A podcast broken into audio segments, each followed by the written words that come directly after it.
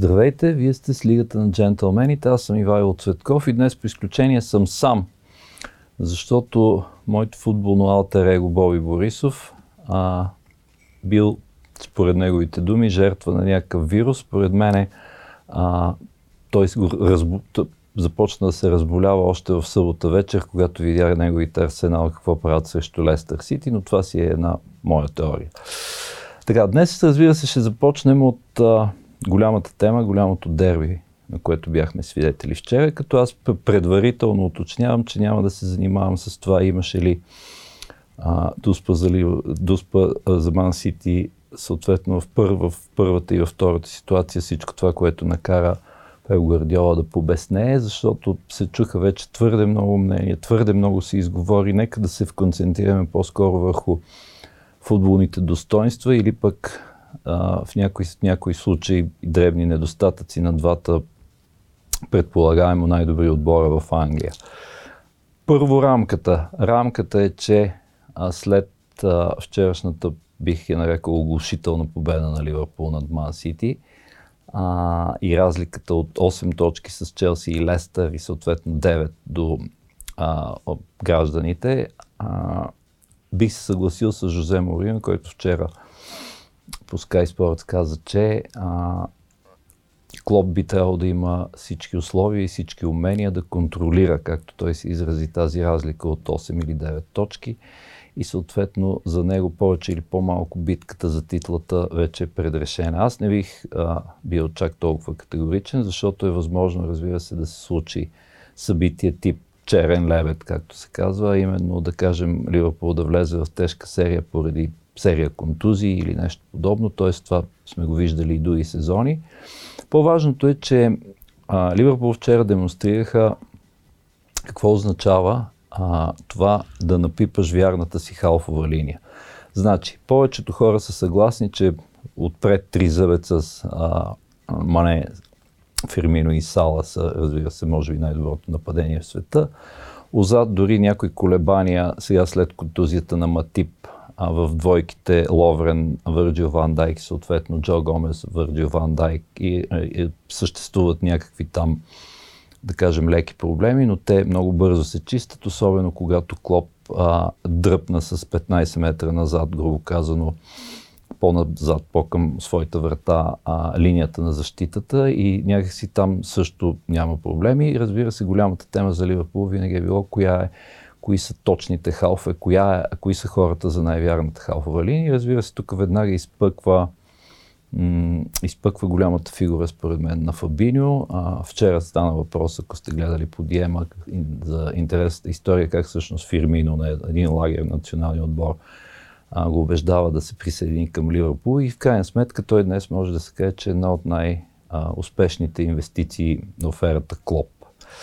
А, защо? Защото чрез него баланса в тази халфова линия с Джини Лайналдом и Джордан Хендерсън, съответно по-вляво и по-вдясно, а, прави така, че да отваря пространства на а, разбира се, прословутите вече фулбекове по крилата и съответно да играе така, че а, с леко изтеглен назад Фирмино в предната линия, а, пък да се получава допълнителен подобен триъгълник, с който след, се едно наслагва нещата в последната третина от терена и съответно Мане и Салах да влизат от едната или от другата страна а, навътре. Тоест, халфовата линия на Ливърпул бихме могли да си я представим, ако в деликатното равновесие на Клоп, в отбора на Клоп, и ако го приличим на равновесието в природата, а, халфовете са, изпълняват няколко функции, включително тази на, образно казано, на санитарите на гората, а, за да може, когато те вършат всичко това, а, така, а, по креативните, айде да ги наречем, видове, а, да имат свободата да творят, айде така да го наречем. А, и разбира се, за последно да не забравим, а, в всичките треноди, които сме изпели за този отбор на Ливърпул и още за проекта на Клоп, че заместниците в халфовата линия, именно Окслей Чемберлин, Наби Кейта и Адам Лалана, също говорят за каква страховита широчина има в състава на Клоп. И разбира се, те, бих, те показаха вече, че биха могли да са а, дори още по-полезни на моменти, особено през второто полувреме, срещу отбори, които се окупават здраво в две прибрани линии, защото те са някакси по, айде да наречем, по-креативната и леко по-изнесена напред тройка в халфа. Така че Клоп, а, можем да кажем, че разбира се, той сам си ги е извоювал, но разполага с изключителни опции и аз лично ще бъда из, абсолютно изумен, ако Ливърпул тази година не спечелят титлата. Що се отнася до Сити, какво да кажем за тях? Значи, той регрес е видим, особено в а, защита, особено от, в пространството между, между а, Гюндуан и Родри назад. Имам предвид, когато вече цялото защитно, цялата защитна третина при тях на терена, там нещо, нещата не работят, както когато трябва, разбира се, да се бранят, така и когато трябва да изнасят топката. И когато, и, ако прибавим и това, специално визирайки вчерашното дерби, ако прибавим и това, че Кевин Дебройне а, а нямаше ден, което относително рядко се случва този сезон, но вчера беше факт. Не му както се казва, не му връзваха почти нито един пас, не му, връзва, не му върза, не успя да направи асистенция и така нататък.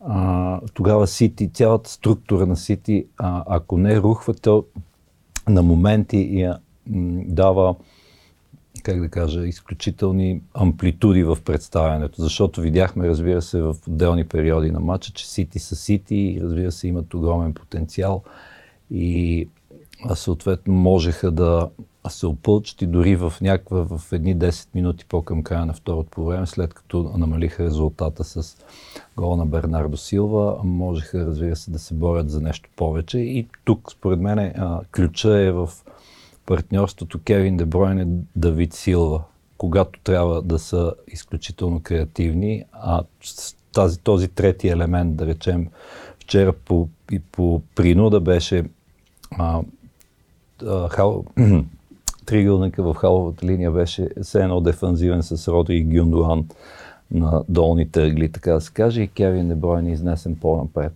А, когато той е обърнат офанзивно с Давид Силва до Дебройне, тогава според мен Сити играят много по-добре. И тук, разбира се, а, веднага възниква въпроса, за мен специално, има ли Пеп доверие на Риад Марес?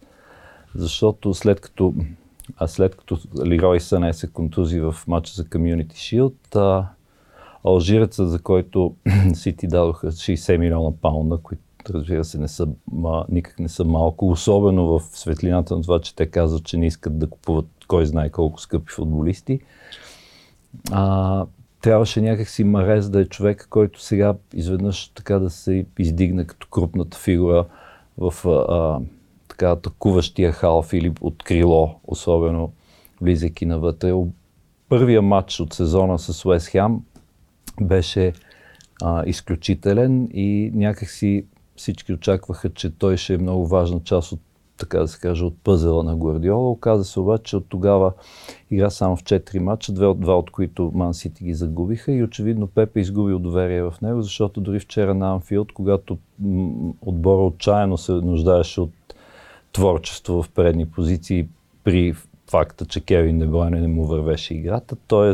Пеп не го пусна дори в, а, този, в този матч. Моето обяснение е, че според мен Риат Марес е играч тип, който някакси следва представянето на целия отбор, а не може да го диктува, т.е. не е играч тип, да кажем, Андре Синиеста или нещо подобно.